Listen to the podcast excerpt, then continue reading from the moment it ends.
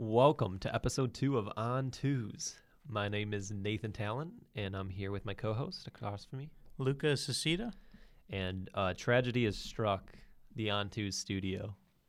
You're not wrong. We recorded the Wallace and Gromit Curse of the Were-Rabbit episode. And when I went to go edit it, like it was the curse of the missing footage or missing recording. So we're gonna run it back. We're running it back just so we make sure that we get this and we cover this movie, because we had a great time watching this movie. And let us just say, since there's no chance that you can actually compare it anymore, it was one of the greatest episodes of podcast ever recorded. You're not wrong. And it's gone. It was surprisingly, like, afterwards I was done. I stood up. I said, "Oh my God!" My hand was on fire. I said, "What is happening?" Yeah, so it's sad. It's a sad day. And you just got to take our word that it was the greatest episode ever conceived. But, you know, we got time to make that up. Yeah, I don't know if we'll necessarily be able to give you the same level of content, but we'll just consider this a tribute to that episode. It's a tribute to the greatest podcast episode ever recorded. Correct. This isn't. No, this isn't it. This is a tribute to it. Yeah. So, without further ado, let's talk about Wallace and Gromit. Wallace and Gromit. Curse of the Were-Rabbit.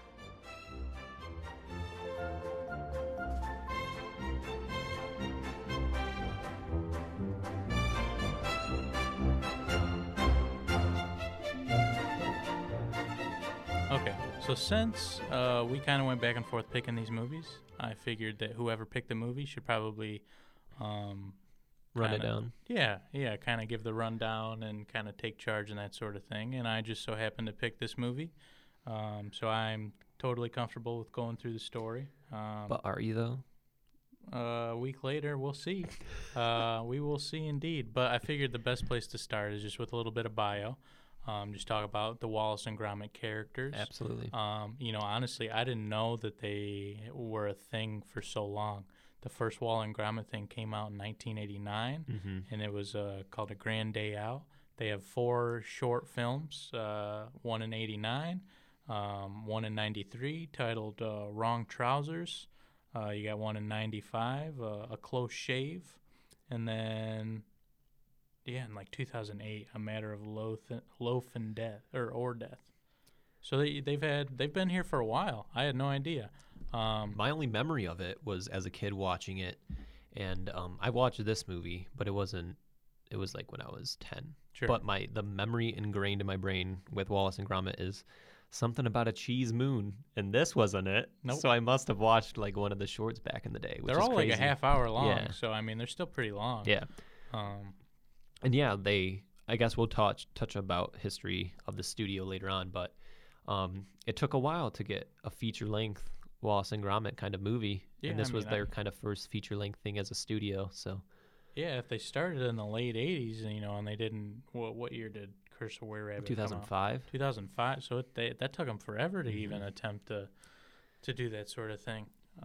But anyway, I figured that the easiest way for me to break down the story would first to be to describe the characters to you. Mm-hmm. So that way, once we know everyone and I start talking, I don't have to rephrase who everyone is, because you already get a good idea. There's a pretty limited cast of characters in this one. Yeah, there's only like 4 big dogs you got to worry about, and then from there you're fine. There's only 1 big dog. Huh. Technically, there's 2 dogs. There's 1 big dog. You're not wrong. Okay, so let's talk about Wallace, or just Wallace and Gromit as a duo, because that's what they are. Yeah. Wallace is a middle-aged man. I think are they from England? They're British. They're across the pond. Yeah, for sure. He is a inventor. He's got a light heart. He kind of messes himself up. You know, he has these big ideas and wants to invent these things, and most of the time, whatever he makes doesn't work out. You know, it always bites him in the butt somehow. Something went wrong. Absolutely. And that's why Gromit is he's his dog, and he's just a straight man. You know, he's there to pick up all the mess pretty much that Wallace has made. Their relationship is pretty much flipped. Yeah. Where Wallace is Gromit's dog, even though. Yeah, that's exactly what it's like. Where Gromit is And Gromit doesn't talk, but he, you know, it's just like he's a human. Which is one of the highlights of this movie for me, and one of the glories of animation. And you kind of see that with the live-action Lion King. And if we ever talk about the Lion King in the future, how important it is to show, like, what animation can do to bring life to, like, objects or animals that might normally, you know, not really show much emotion, but what they're able to do through Gromit and the comedy that they're able to show through Gromit, even though he doesn't speak a single word, doesn't even bark. Nope. Like, it's just blank face, but, like, they are able to do some magic with him. And honestly, highlight of the movie for me is Gromit. It I guess it is a little similar to Peanuts in the sense that, like, Charlie Brown and Snoopy. I mean, Gromit's a beagle, too. Mm-hmm. But yeah, you know, you got your main. I'd say Wallace is definitely more stupid than. Oh, Charlie. Absolutely. Wallace is a character. You know, he's great. But okay, so you got Wallace and Gromit, and then there is Lady Tottington. Yeah, and she basically runs the town that they live in. She's like the head. She's like the lady. Yeah, like the lord and lady. But so she's got this huge mansion with all these acres of the yard. Tottington estate. Yep. And we come to find out that Wallace he's got a crush on her. So that'll play out in the movie. Yeah. And then you're kind of getting a love triangle with this last character whose name is Victor. And he is voiced by... Ralph Fiennes. A.K.A. Voldemort, A.K.A. What's his name from Grand Budapest? You backed yourself into a corner on this one. Dang. Anyway. A.K.A. Voldemort. In Bruges, he's the man, regardless. But Victor he's kind of a hunter. He basically has no problem killing anything. I mean, the story revolves around rabbits, so he has no problem with shooting or killing a rabbit for sport, too. And obviously, he has some sort of a relationship with Lady Tottington, so... There's talk and context clues that they're somewhat engaged, but not necessarily engaged. Like, the plans in the future is for them to combine their two, because he's some sort of lordship or something. So that basically he's just after her money, though, because she's really rich. Correct. Yeah. So basically this movie, like I said earlier, revolves around rabbits. There is a rabbit problem. Wallace and Gromit are kind of pest control, so people in the town will call Wallace and Gromit to come in and... save the day with whatever animal problems they're having. And it's nice to kind of get with your protagonist and antagonist that kind of opposite nature. Yeah. So Victor has no problem killing these animals, whereas Wallace and Gromit, even though they're capturing all these rabbits around town, they don't kill any of them. They keep them at their house, and that is basically forming a problem for them because it's getting overwhelmed. Yeah, they're losing room to hold all these rabbits. Because as we know, rabbits... reproduce like crazy, so this small town is completely overrun by rabbits when we jump into the story. Okay. And that's kind of what gives Wallace and Gromit their entire job. Exactly. Yeah. Well, anyway, let's dive into the story. So the story starts, and we see that the town is having some sort of a vegetable contest. Basically, it's basically whoever can bring the biggest whatever, whether that's a pumpkin or that's a carrot or. Well, what I was a bit confused about is, and I think this might be how, I don't know, but it seemed like everyone was having a different category. Like, people were competing to see who could grow the biggest carrot, who could grow the biggest watermelon. Okay, so they're broken up. But I don't know, because at the end there's only one trophy. Yeah, so it may just be the biggest. But I feel like depending on what you choose puts you at a distinct disadvantage. Yeah, I agree. Yeah, I don't know. But anyway, we know that there's a festival coming up. So, and there's this big contest. So everybody around the town is really anal about all their vegetables and that sort of thing. They have them all locked up. You know, they have greenhouses that have these crazy locks and passwords and things, and everybody's, you know, on more security on that than their house. Yeah, absolutely.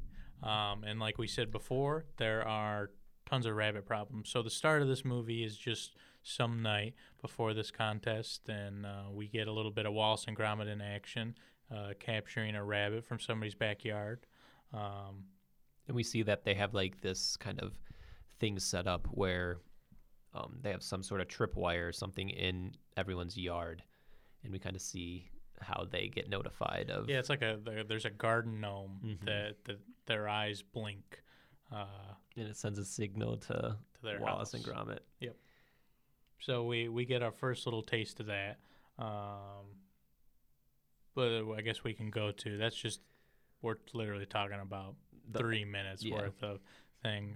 Just introducing you to kind of what Wallace and Gromit do. And it's once again animated to perfection. It's a pseudo action scene in stop motion, which has got to be a nightmare to animate, and they just not, like, it's how the movie starts. So yeah, we go into the next morning and we see just kind of their daily routine. We see them eating breakfast, you know, getting their, I guess technically they're not eating their cheese because Wallace is on a diet. Gromit's trying to force Wallace to kind of, and it even their morning routine revolves around Gromit making sure everything's ready and then waking up. Yep. Wallace, because otherwise he'd probably screw up everything. Yep.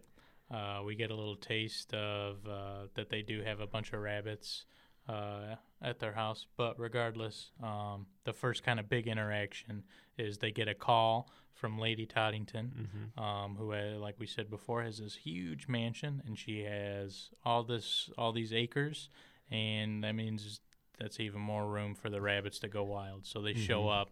And it's kind of perfect timing because Victor's about to basically murder all, just shoot him. And Wallace and Gromit bring a big vacuum almost machine, and they hook the hose up to one of the rabbit holes. So basically all the rabbits get sucked back into their holes, which is obviously perfect timing, which also leads to an awesome sequence. Yeah, it's probably the best gag of the whole movie is that the rabbit that's specifically about to be shot by Victor gets sucked into the hole right before. Yeah. And he's going so fast that it looks like he's going towards a white light. So, of course, the rabbit thinks he's going to heaven. And he shoots into this. Yeah, it's just played for a great joke. Great physical comedy in this movie. And that was one of, like, the first ones that I was like, what an awesome idea. And, like, just very artistically executed where, I don't know, just how everything was shot and how the transition of everything. And even when it gets sucked into the thing, it almost seems like heavenly. And then it just zooms out and you realize that it's just in the vacuum bag. Yeah, I think the machine's called the BunVac 6000 or whatever. Of course it is. But this is kind of where we get our big inciting incident is after this. So they have all these rabbits. They take them back home. Now they have even more rabbits at their house, and they have this rabbit problem. You know, they don't know how to get rid of these rabbits. So basically, Wallace comes up with the idea that he's going to combine two machines. He's got like a mind control melder thing. Yeah, it's called the Mind Manipulation Omatic, and he's going to mix that pretty much with this vacuum, like this bun vac. Like he's going to send his cheese lovingness to the vacuum that's full of rabbits, and that's what's going to make them eat cheese instead of eat people's vegetables. Yeah, so his plan is basically to hook himself up to this machine to get rabbits to think the same way that he does, so they won't be eating vegetables. They'll have the same appetite that he would, so that they can then release these rabbits and they'll be fine, and then the festival or contest won't have any problems. Obviously, that doesn't go to plan. He hooks himself up to it, and it starts off fine. No, it's working gold. And he leans back in his chair and accidentally kicks the switch that goes, it basically goes from suck to blow. Yeah, and it blows a rabbit. So it shoots a rabbit right to the part of his helmet that he's wearing. And the minds are actually being melded. Correct. So, like, he's starting to do weird rabbit stuff. Either way, Gromit has to come in and save the day. He basically breaks the thing over his head with a... He's got like a big wrench or something. Which is shot in slow motion, which I also have no idea how they... I think they'd have to shoot that at 48 and then slow it down. I don't want to think about it. I don't know. Well, but it's still... I don't know. I don't know how you would do that. You would shoot at double speed and then slow it down. But it's stop motion, so... Yeah. But like, so every frame that you shoot, you just put it in half a frame in the edit. So if they you're shooting double the speed. So you're shooting okay. So you're doing 48. Okay. If it's not on twos, then they're shooting at 24, which means 48. But if it is on twos, then they just need to do 24. I don't know. Well, but we should have probably looked this up beforehand. Well, I don't even know because I watched a bunch of behind-the-scenes stuff, and they never talked about the slow motion. Okay. And there's a couple of them in the movie, too. So after this machine tragedy goes wrong, pretty much what they do is, since there's one rabbit who kind of morphed with Wallace, they're not sure what's going to happen with him. So they give him his own box. You know, he's not in the same little cage that everyone else is in. And they go to sleep. And obviously we see that the box is starting to shake, and all the other rabbits are nervous, kind of setting up that something is going to go wrong here. So that we transition to see basically the first were-rabbit attack. You know, it's awesome. It's shot POV. Yeah. We're seeing it from the were-rabbit's point of view, just tearing up people's backyards. Hitting up those kind of horror movie tropes, but in an interesting kind of way, where you're seeing massacres and stuff, but it's just of vegetables and not of people, which is how they avoid a lot of the, you know, typical horror movie things that happen. They just replace humans with vegetables, and that's kind of where they get off doing a lot of this stuff. Sure. Okay, so the were-rabbit ends up at the local church, I would say. There's a priest there running the whole deal. They run into contact. He sees the were-rabbit. The were-rabbit just tears up all the vegetables that he has there as well, and jumps out the window. The big mural on the stained glass, whatever, jumps right through the window. So instantly we cut to a town meeting the next day. I was reading just in the behind the scenes that something that somewhat inspired it. I mean, it's not the same at all, but just the town meeting in Jaws. Yeah. After the first attack, you know, everybody in the town is arguing, oh, we need to do this, we need to do that, our contest is coming up. And you can definitely see, like, a lot of those kind of odes or inspiration of a lot of horror movies and stuff like that. Yeah. Obviously, you got Victor saying, oh, I'll hunt them all down, and or I'll hunt this monster down, and blah, blah, blah, blah, blah. And basically, Wallace backs himself into a corner and says, oh, we can do it. We'll set a trap. So the town, of course, votes for, yeah, okay. Yeah. They, you know, they'll set a trap to get this were-rabbit, and Gromit's just smacking himself in the head. But before we go any further, we can't not talk about the best shot in this entire... The money shot. I literally have no idea. The Ontwos money shot. I have no idea how this shot even... I don't know. They basically do a dolly-out crane shot from the priest, through the stained glass window where it's broken, where the were-rabbit is, all the way out, where you see the priest in the shatter of the were-rabbit, and the whole church is just looking through this hole, and it's... Yeah, so you go from a close-up of the priest saying... Like the were-rabbit, and it just pulls out right back outside of the church, and you're looking through the hole in the window. It's freaking money. I don't even. It's the gold standard of anything. It gets the Ontwos money shot of the week. Oh yeah, it's gonna get a frame on my freaking wall, dude. It's fantastic. Okay, so let's move forward. So. They agree to set this trap. So the idea that they come up with is later that night, they basically have made a fake female were-rabbit. On top of their van. Yeah, they tied it to the top of their van. And inside the van, Wallace is driving, and Gromit is attached to this fake were-rabbit. So whatever movement he makes, the female were-rabbit up on top of the van does the same thing. So obviously they have fun with that because at first Gromit doesn't want to get in character. Yeah. And then Wallace says, come on. What does he say? Come on, Gromit, make it a little bit cheeky. Yeah, there you go. So then he starts kicking the legs up, that sort of thing. It's great. And the music kicks in. Oh, yeah, they really get into it. Of course, Wallace screws this up, too, and drives pretty much through a tunnel. And when it hits the tunnel, it just flies off the car. So once they reach the end of the tunnel, Wallace gets out, runs through the tunnel to go and grab the... freaking female rabbit that they created, and which leaves Gromit in the car by himself. Now and he starts to notice things are going a little. It's getting a little foggier, right? He's alone now, and now he's looking left and right. You know, Wallace hasn't been back in a minute. They really build up the suspense, and it's done really, really well, I must say. There's also a great little note that I'll touch on later. Just like local business signs. It's a place called Harvey's. I was in a play in high school.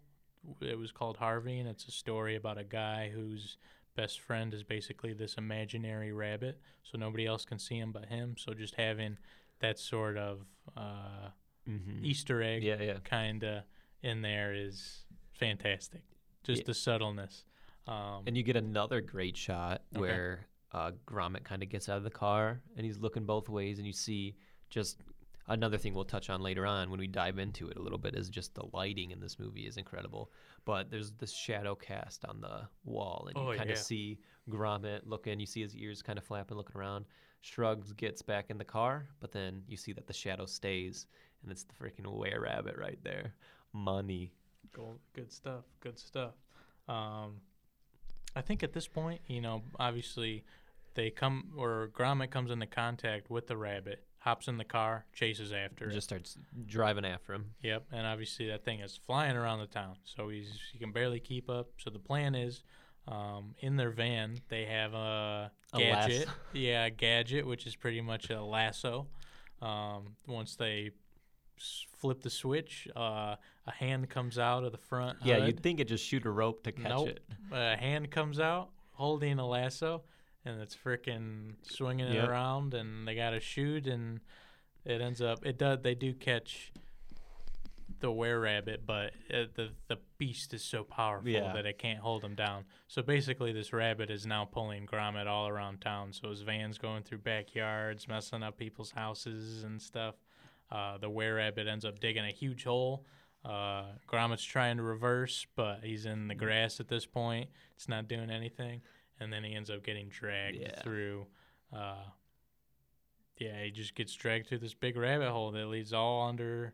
He goes down the rabbit hole. Yeah, exactly. But at this point, I think the rope breaks, so he's stuck down there, and he loses the Were-Rabbit.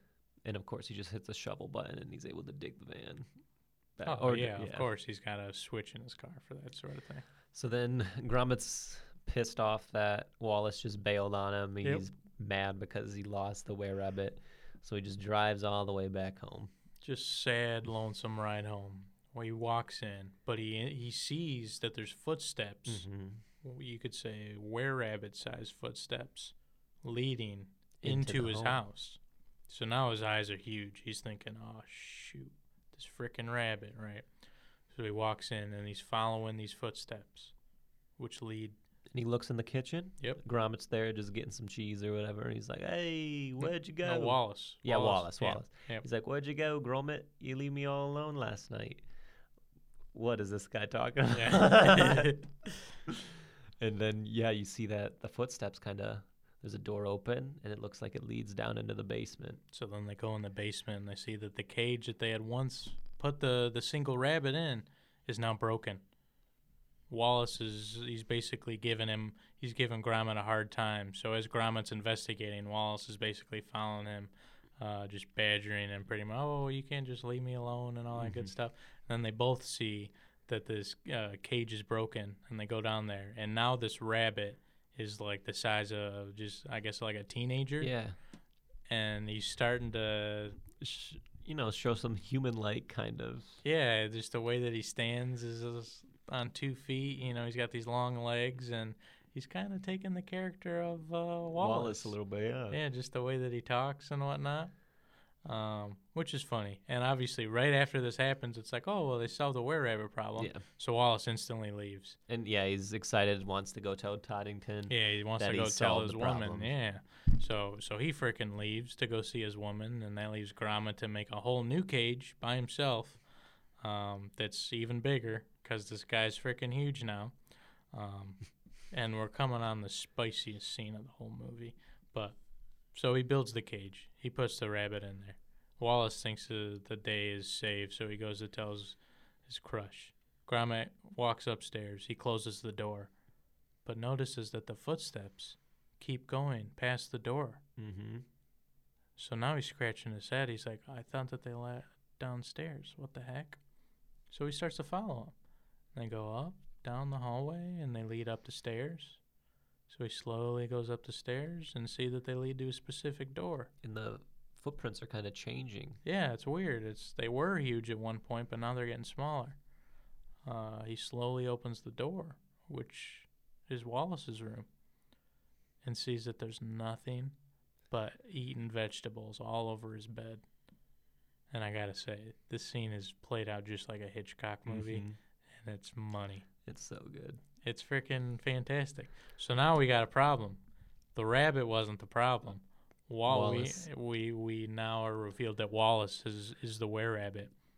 And now he's going to see the girl he's got a crush on. So and, of course, Gromit has his information, and he can't speak. Correct. So now he's got to rush over and kind of warn, because Wallace is kind of going into the holy land of vegetables here at Lady Tottington's estate. Yeah, of course, once he gets there, she wants to show him her secret garden. So she takes him up to the very top of her mansion, which is just this wonderland of vegetables. And she's got this huge carrot that's the size of, I don't know, a vending machine or something freaking ginormous. And obviously, like we said before, the rabbit that they had problems with earlier, it's starting to take the form of Wallace. You're getting the opposite of that. So Wallace, you know, his teeth are starting to stick out a little more. He sees a vegetable, and you can see that he's starting to drool. Yeah. He's got those rabbit mentalities. So obviously Gromit's got to show up and has to basically get him out of there. Yeah. Obviously he can't speak, so he's having a hard time. Long story short, he does. He gets the water sprinkler basically to go, and that gets Wallace out of that sucker. So now they're driving home, and this is played awesome because it's played like the old Wolfman, but basically they're driving home, and Gromit keeps looking out the window to look at the moon. Yeah, you keep looking at the moon. You know, oh no, you know the sun's almost down. But they run into a tree that's down in the middle of the road. Yeah, they get a detour, and then the detour leads them to literally a tree in the road. It's not like a branch or anything. It's just a whole tree kind of. Yeah, and so it's like, what the heck? How did that happen? Because it's not like the weather's been bad. Yeah. So Wallace gets out to investigate, and it looks like this tree has been chopped down. Weird, right? Until, boom, Victor shows up. Literally puts an axe right next to Wallace's head, which is... wow, what the heck? And then Victor also has a dog. So at the same time that Victor basically has Wallace pinned up against this tree, the big, is it like a bulldog? Yeah. The bulldog is pretty much eyeing down Gromit, who's still in the car.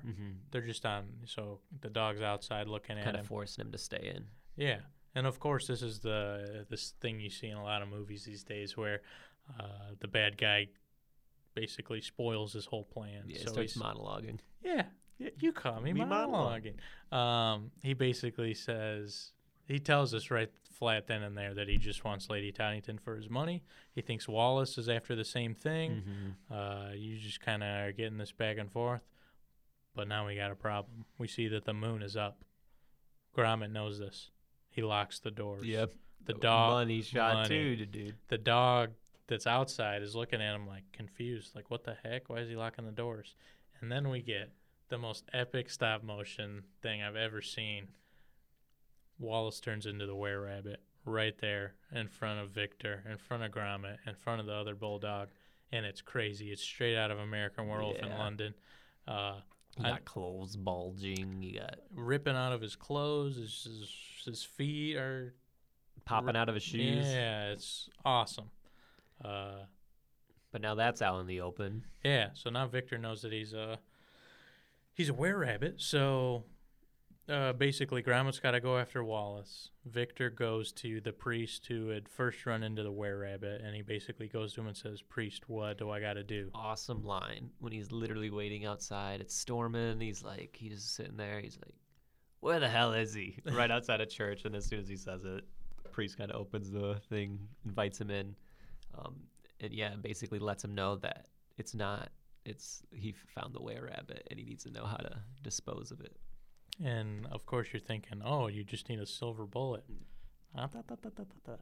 No, they do something very, very playful, and they say it's got to be gold. And you're thinking, gold? Okay, it's just a rip-off silver bullet. Yeah, that's freaking weird. He's like, no, it's got to be 24 karat. Oh, my gosh. Genius, dude. This movie writes itself. So now we got a problem. Now Victor knows how to stop this sucker. And he's got three 24-karat He's got bullets. 3 of these bullets pretty much. After this, we basically cut to the next morning. Wallace and Gromit are both home. But now Wallace is very much turning into this rabbit. Mm-hmm. He's got rabbit ears. So his body's the same, but he's got these huge ears. And Gromit is basically trying to convince him, show him him in the mirror, basically let him know that he's the Were-Rabbit, he's what they need to. It takes way longer than you would expect. Than you would think, but he shows him basically in the mirror. And then we see that the rabbit is even more like Wallace. The rabbit is dressed like him. Yeah. Oh, it's freaking great.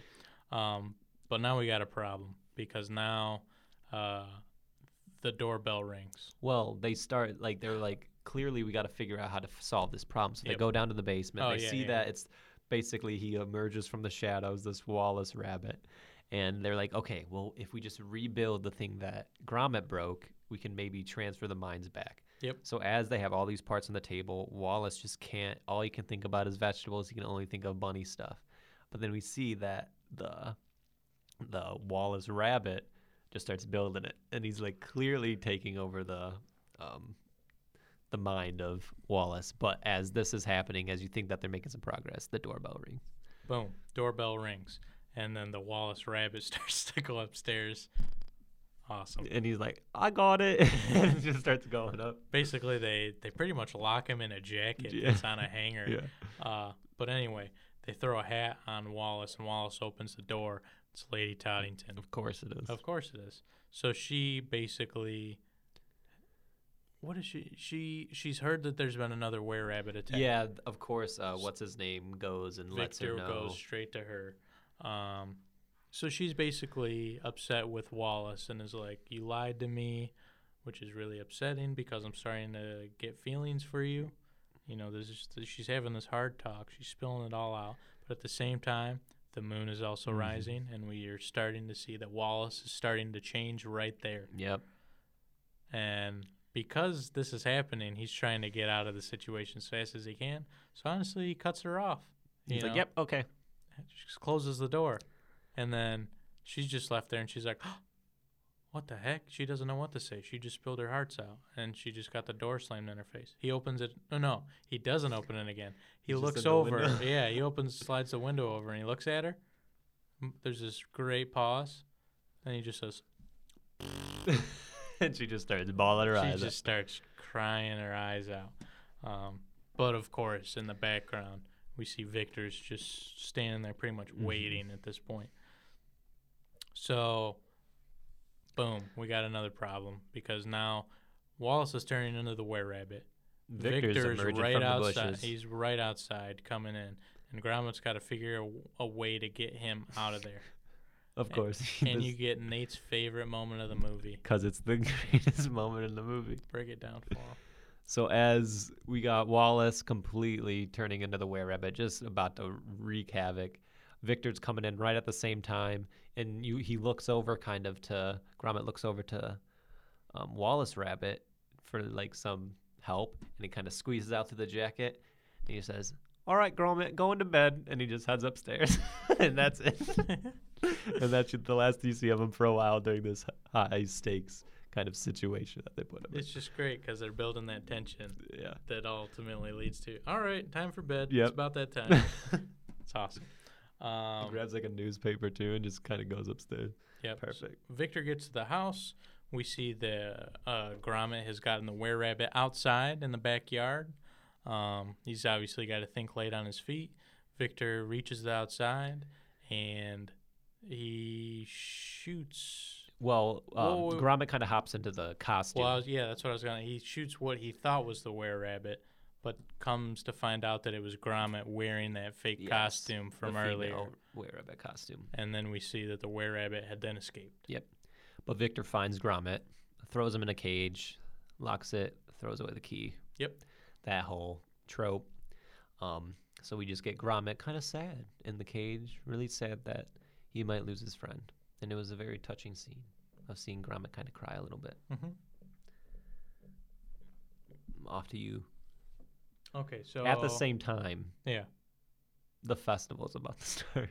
Yeah, so you know it's really really funny how they set it up too because the townspeople hear the shot of Victor shooting this, what he thought was the were-rabbit, which it wasn't. So as soon as they hear that, they say, oh, the beast is dead, and there's a pause, and then they just start celebrating. Yeah. They're like, yeah! Well, Tottington's sad. Yeah, of course. So the festival's back on. Everybody's getting all their vegetables out. All the vegetables are in one spot in the town. They've basically turned her front yard of her mansion into like a carnival almost. Mm-hmm. Everything's looking up, you know. And then Victor strolls into the festival, and mm-hmm. everyone is like cheering for him. Everyone's so happy about it. They're like, he slayed the beast. He slayed the beast. He's like, yeah. And he kind of goes over to the... He goes to the police chief pretty much and says, hey, don't alarm anyone, but the beast may still be out there. And then he has a megaphone, of course. Of course, the police chief has a megaphone. And he says, the were-rabbit's not dead, pretty much. Yeah. And everyone's like, what the heck? And everyone just starts panicking. It's great, too, because there's an old lady who's got, it might be a pumpkin. Yeah, something. She puts it in a wheelbarrow and takes off. She said, this were-rabbit's not getting my pumpkin. And, of course, we start to see that, boom, the were-rabbit has showed up. And then she's got to basically run back to where she came from. And then all the townspeople are like, no, go away. It's great. Were-rabbit shows up. Okay. Victor still has 2 bullets left. So we're thinking, uh-oh. Well, before the were-rabbit shows up, he kind of is like, all right, everyone listen. And he shoots one off to the sky. Yeah, I forgot and about that. And he's like, I got 2 bullets to take down. I got 1 bullet to take down the were-rabbit. Yep. And then, the were-rabbit shows up, and he's got this one shot that he has to take down this beast. So meanwhile... That's one half of it. The other side, you got Gromit's side. Gromit's been locked up in this cage. He's thinking of every sad thought in his life. Mm-hmm. Basically, the plan that he comes up with is because they're outside, or he's outside. He's trying to set the the chain of actions that we saw at the beginning.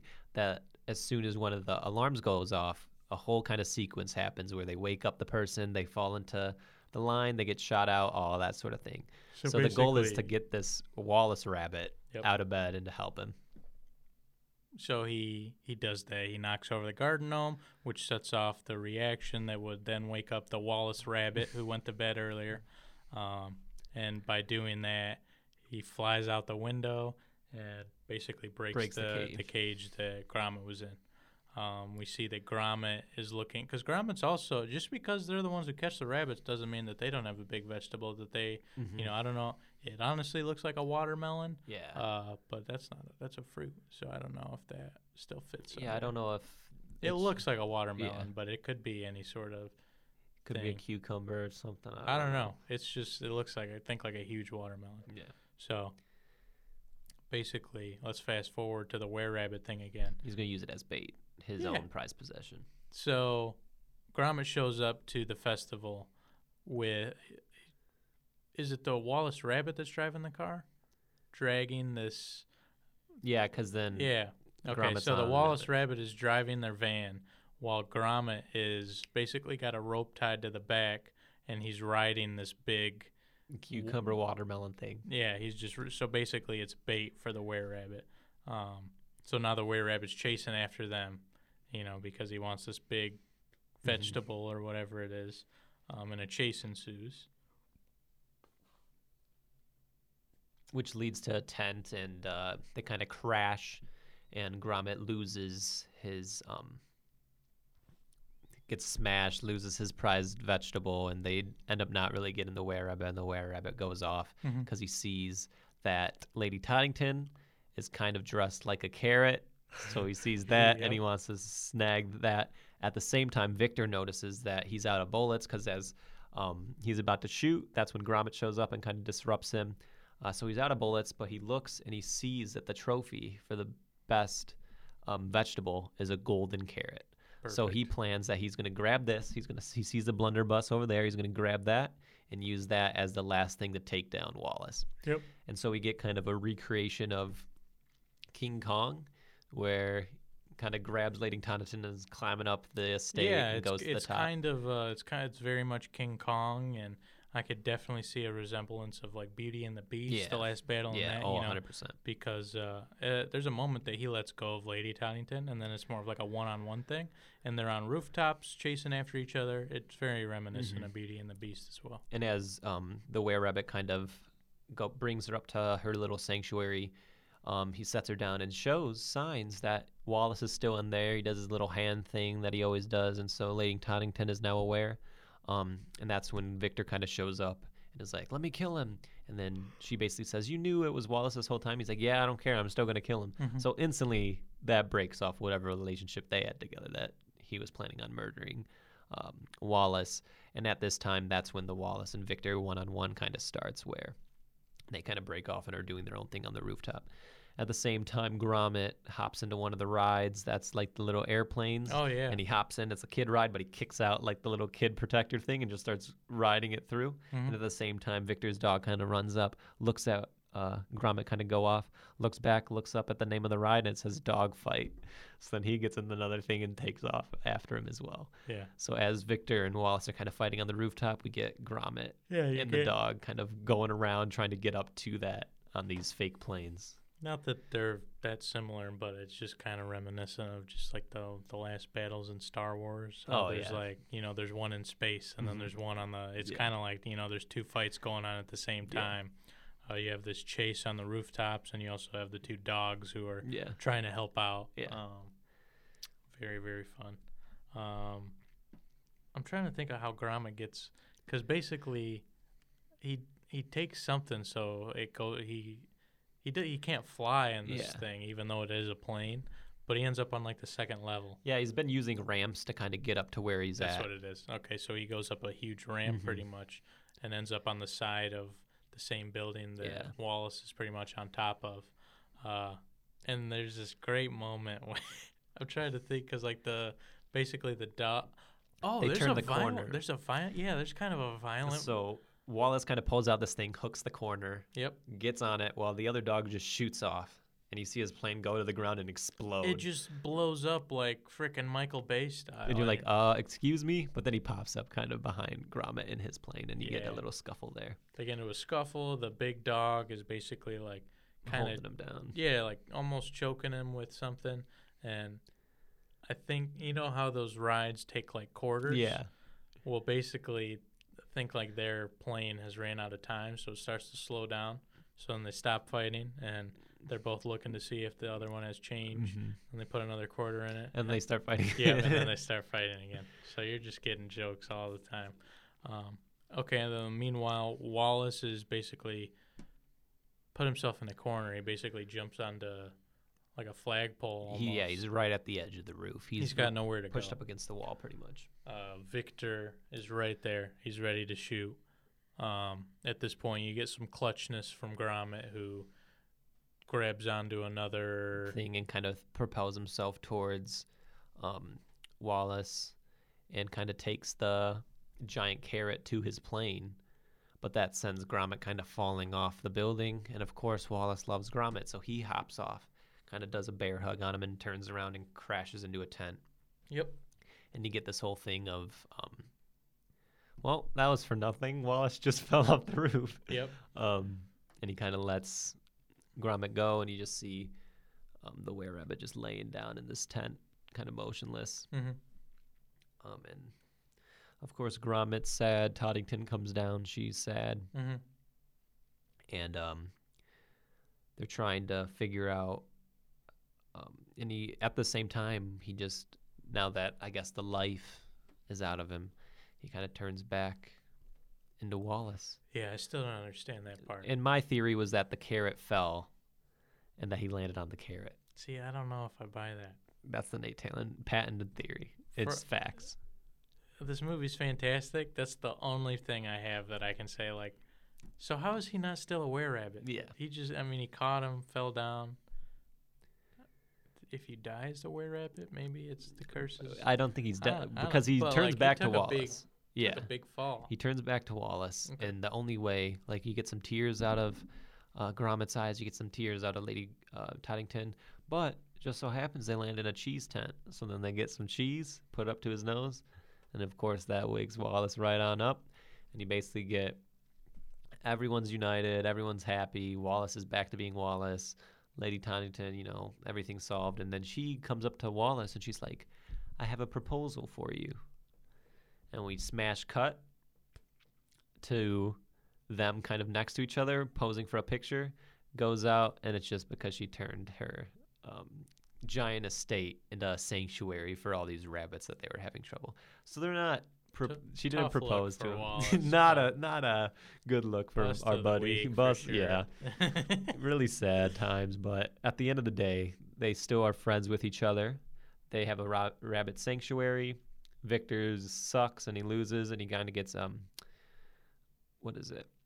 He gets chased off by something, doesn't he? Oh, he gets put. He falls into the female were-rabbit, and then the whole crew just starts chasing after him. There's an angry mob chasing after him, which is great because the old lady from earlier just has a chainsaw. You know, everyone else has their pitchforks and they're like, I don't know, they're holding whatever garden tools, which is also another great joke in the movie. Oh, there's plenty of small things that we'll get to that later.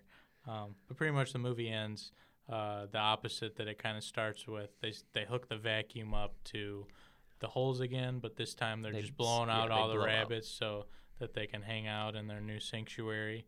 And obviously they have to go up one level to get the last rabbit out. It's like ultra blow or whatever it is, you know, extra power.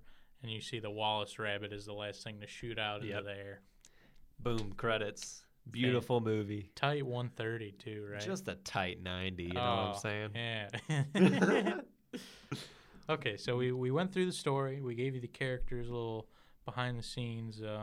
But yeah, let's talk about kind of the production of this movie. I mean, just masterclass. First things first, the writing is great. There's hidden jokes. There's just small jokes layered throughout.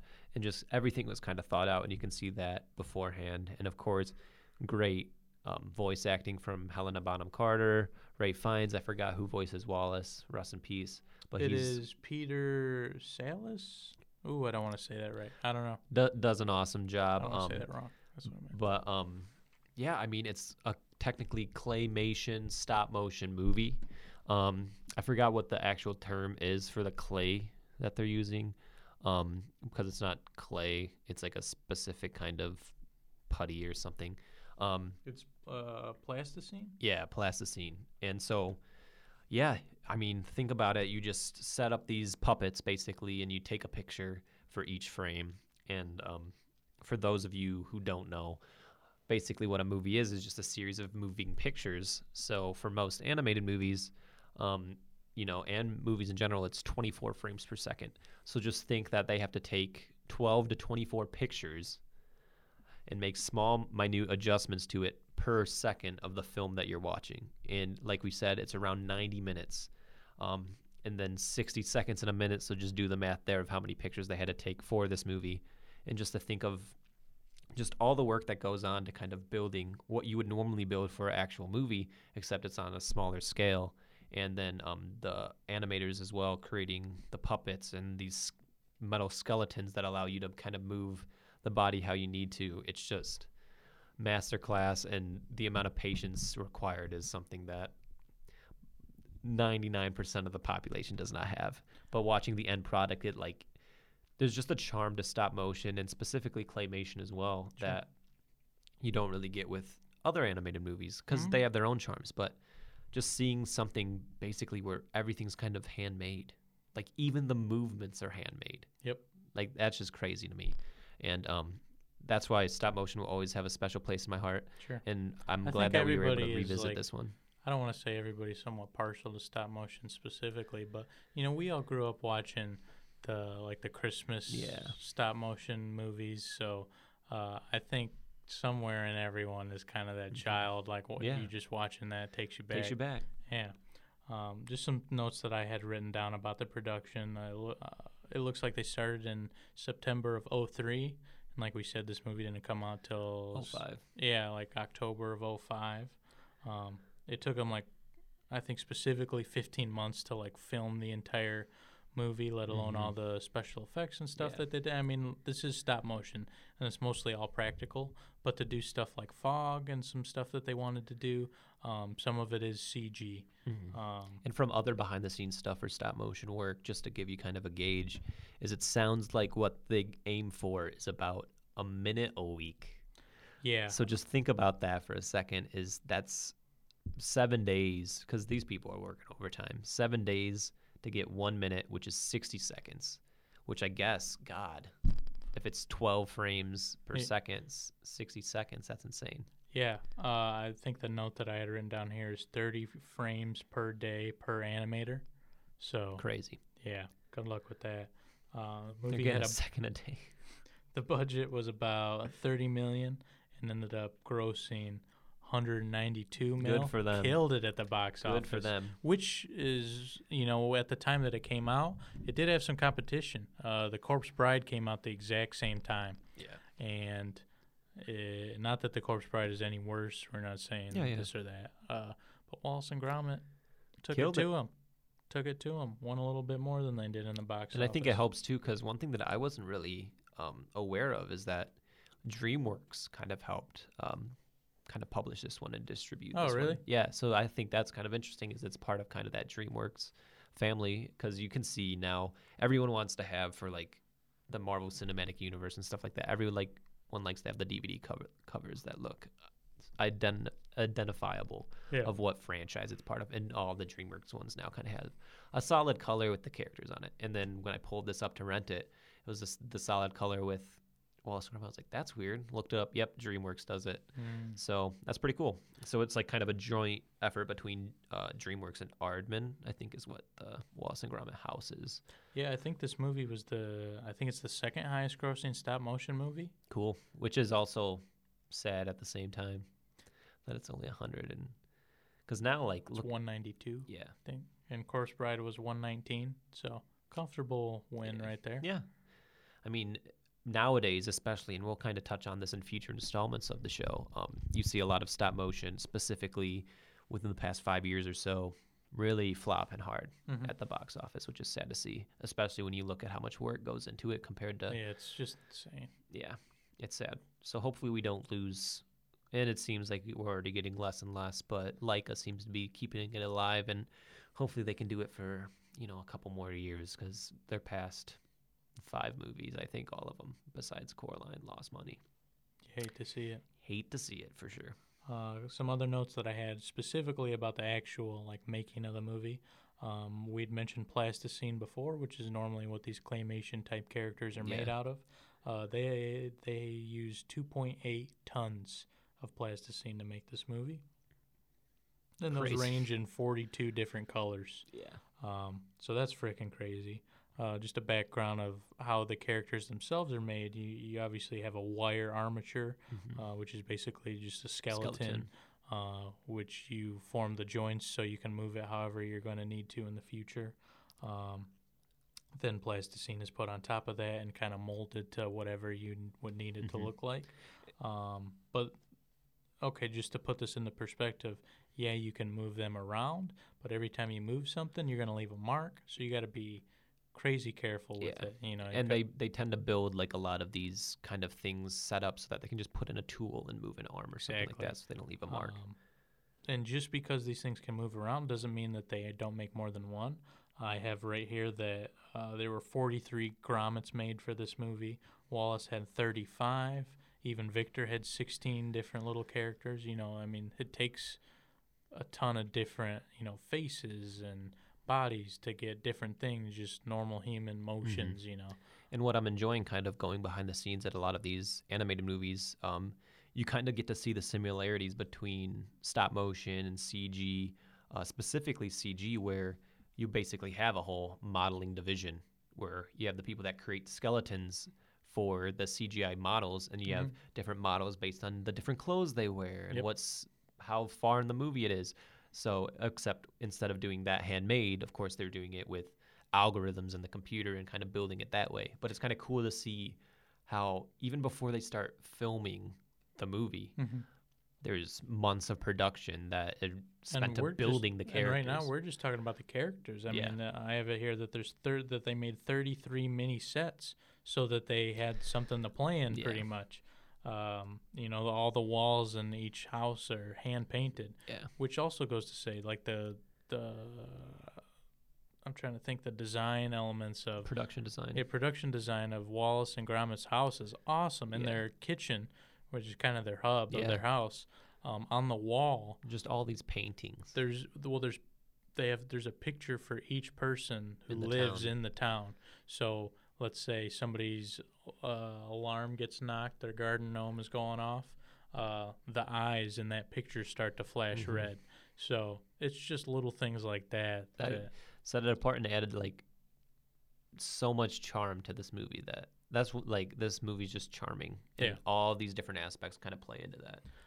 When it comes to the Were-Rabbit, I was reading that they did, that was a lot harder for them because obviously the Were-Rabbit, yes, it has the same sort of skeleton and some plasticine, but at the end of the day, a were-rabbit's going to have fur. Yeah. So they spent a lot of time researching what kind of fur they're, you know, your normal teddy bear, that fur wasn't going to work because it didn't stretch the way that they needed it to.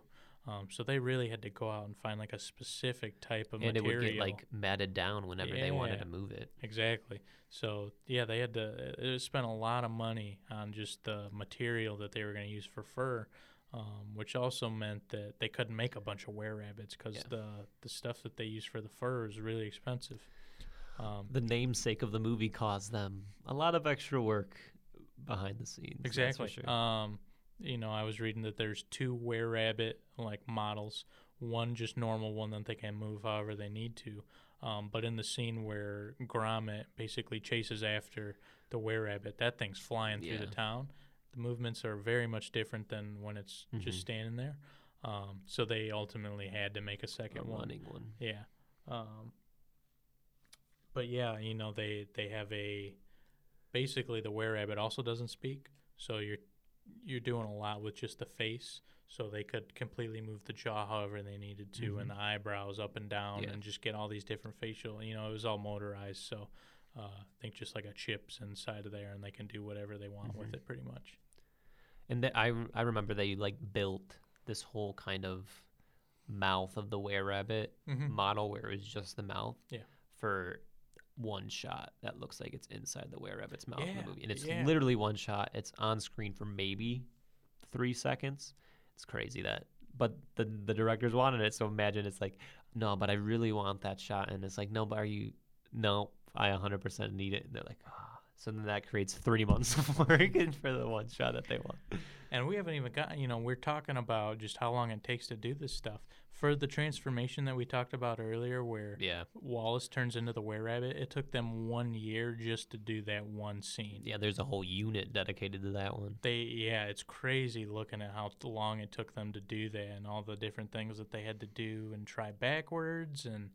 It's freaking crazy the stuff that they had to do. You know, just that scene alone, it's like, wow, how much work they put in. They really deserve the award that they got. And, I mean, that is 2 minutes in the movie. Oh, not even. It's like 30 seconds of a transformation. And it took the entire production. It took everybody. That's stupid, dude. Crazy. It's so much work. And the sad thing is that a fire kind of went through the studio. Oh, yeah, I didn't even think a little bit after that kind of got rid of a lot of the models and stuff that they used on that movie, which is sad because a lot of stop motion houses nowadays kind of like to display that, and you can kind of come and look at the models, but most of it was kind of destroyed from what I read from a fire that went through the studio. What are your big takeaways from the movie? What are the sort of things that stuck out to you? For me...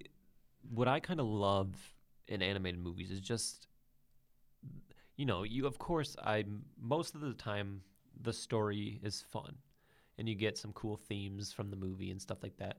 But I always love to look at just kind of what the directors and what the animators are kind of doing with the medium.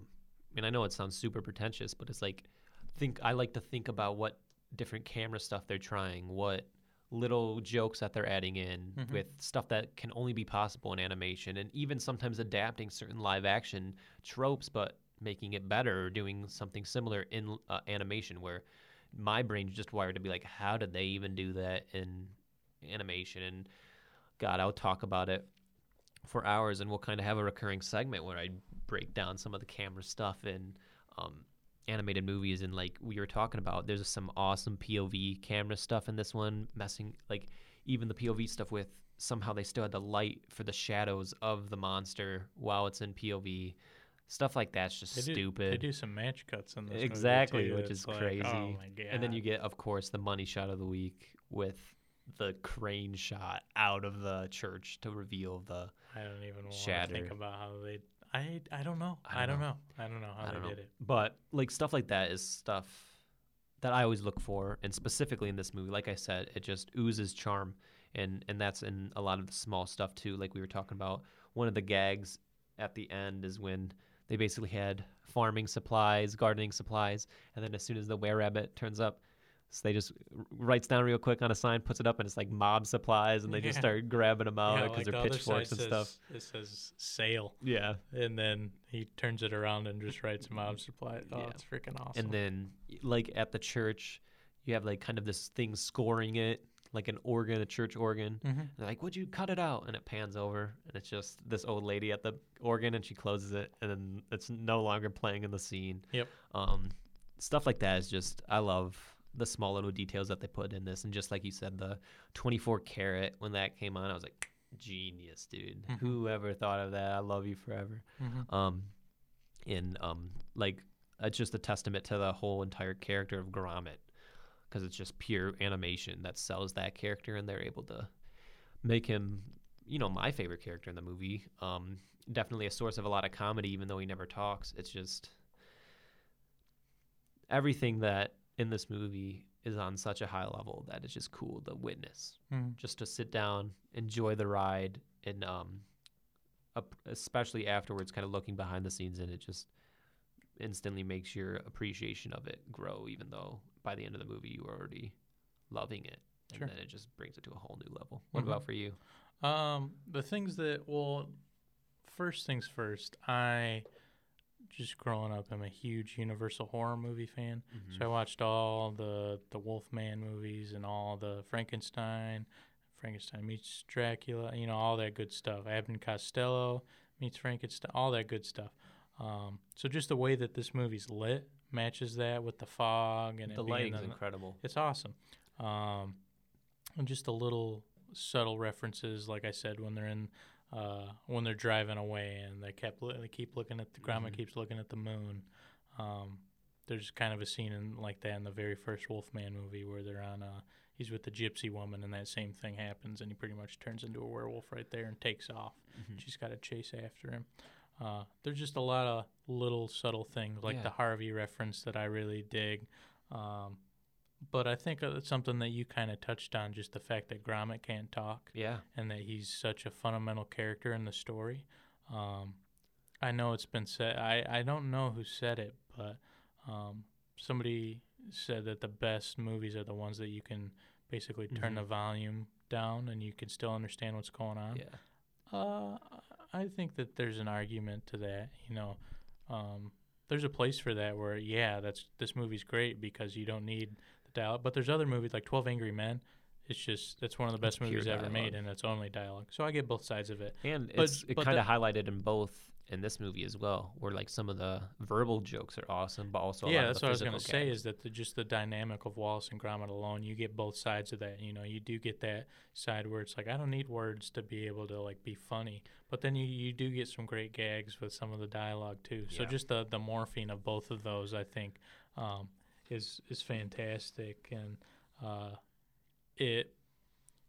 we've talked about it last week, but just the thing that we really look for is when animated movies are shot like just any regular live action. So the lighting in this is all practical lighting. They have a set. They have these characters on it. They have to light it the exact same way. I watched something with the directors where they basically said, you know, we didn't think twice about lighting it like a real movie because that's the same thing. That's exactly what it is. So they had to have actual lights and stuff. We talked POV shots. We talked the awesome crane shot, match cuts. You know, these are things that you don't need to do, but they went the extra mile to do them anyway. Yeah. And I think that it makes sense that they held the trophy over their head in 2006 for Best Animated Feature. Yeah. And, I mean, they... You can tell that this was just basically a giant homage and their kind of telling of a horror movie. And like I said, they just substitute the human stuff for vegetables. And it there's lots of sequences that play out like a horror movie. There's suspense there. Yep. You get a payoff in it as well. Yeah. I mean, I think it just goes to show that, like, it doesn't necessarily have to keep you up at night to be able to play suspense. You know, like we said, there's no actual consequences in this movie other than vegetables getting. Well, I guess there is because Victor is willing to shoot animals and stuff. But, you know, that just by setting up the consequences alone or just doing it well. Yeah, the scariest thing about the monster is that he's going to eat your vegetables. Exactly. So some may say the bigger monster is Victor. You could say that. You could say that. You could make an argument. And I also heard once that, you know, comedy and horror are very similar in the fact that there's a setup and then there's a punchline. There's a setup and then there's a scare. And considering that these two do both with – the setup and payoff and setup and payoff with horror elements and comedy elements is just a testament to the writing and just the whole directorial team in general. Yeah. Because it is two of them. I remember watching it when I was younger and thinking, yeah, that was great. And then rewatching it now and it's like, this is freaking gold, dude. This is fantastic. I don't know. I love those ones that any age you can watch it and almost 100%. Appreciate it even more. Yeah.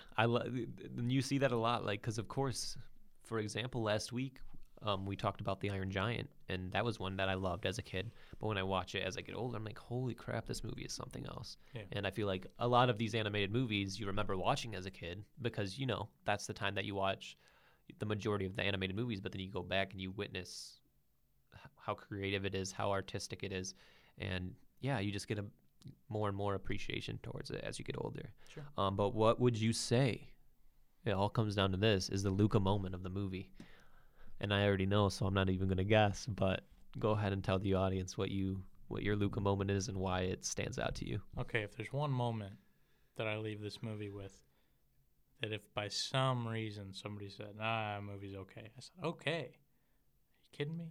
You see the freaking crane shot? But even without the crane shot, the moment that Gromit figures out that Wallace is the Were-Rabbit, so good. Game changer. All-time animated scene right there. The misdirection of first going downstairs thinking that it's the rabbit, then discovering that as he closes the door that the footsteps... Just the slow close of the door to reveal it. You realize that the footsteps go further down the hallway. You know, they just build that suspense so much that it's literally 1,000 times better than half the horror movies that we get today. And it's embarrassing that that's like a thing. But it goes to show how good this movie is. Because nobody needs to die in order for you to have suspense or anything. This is about vegetables, but yet they can still play the movie and play your emotions like, oh my gosh, what? No way. You know, it's just... it's masterclass work right there. So that's for sure the Luca moment of the movie. I'd have to agree with you. Okay. Besides when... Rabbit Wallace says, all right, going to bed, Gromit. He goes upstairs. For sure. That's for sure my moment of the movie. But, you know, for the work that they put in, if you were to say that it was the transformation, that's fine too. Yeah. I mean, let's jump into some of like the deeper themes that you can take away from this children's movie, as people may say. You know, first of all, just going to throw it out there. Awesome job as like a kids horror movie, as a younger audience horror movie. I think it's perfect for that, but also it touches on a lot, and like I said, there's some touching moments in this just about friendship and how even though Wallace ultimately makes life harder for Gromit still loves for him and cares for him because he brings joy to his life in whatever form that may be. So kind of that scene in the tent at the end and of course in the cage really stuck out for me to kind of show because you'd think that Gromit is just annoyed with Wallace at all times. And, of course, he is annoyed a lot of the times. But just seeing him kind of get emotional about that. And he's a dog, but the way they animated it and everything, it just shows, like, a deeper layer of friendship. And, I think that's the big takeaway for me is just, you know, companionship and that sort of thing. And I mean, the perfect symbolism of that is a man and man's best friend, and to kind of reverse those roles, I think, is genius. Mm-hmm. But yeah, that's kind of what I would take away from this one. Okay. Is there any of the minutia, some super small things that you really like about it? I know we kind of touched on a lot of it, like just how the horror homages and stuff like that. For me, I love just the extra layer of kind of seeing the hard work by.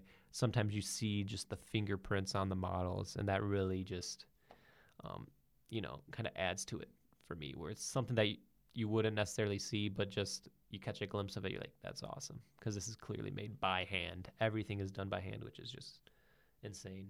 Yeah, I think obviously if whoever worked on it, like, they'd say the opposite. No, yeah, exactly. Fingerprints, but that's half the reason why the Were-Rabbit's so impressive is because you don't see with that fur. If you were to touch it at all, you'd instantly see it change. So they literally like had this big creature who's the big title of the movie, and you can't touch it at all. Mm-hmm. So it's just unbelievable. It's crazy. Basically the minutia is just all the small details that took months of work to do. Yeah, I think for me the production design of the different sets I think are awesome.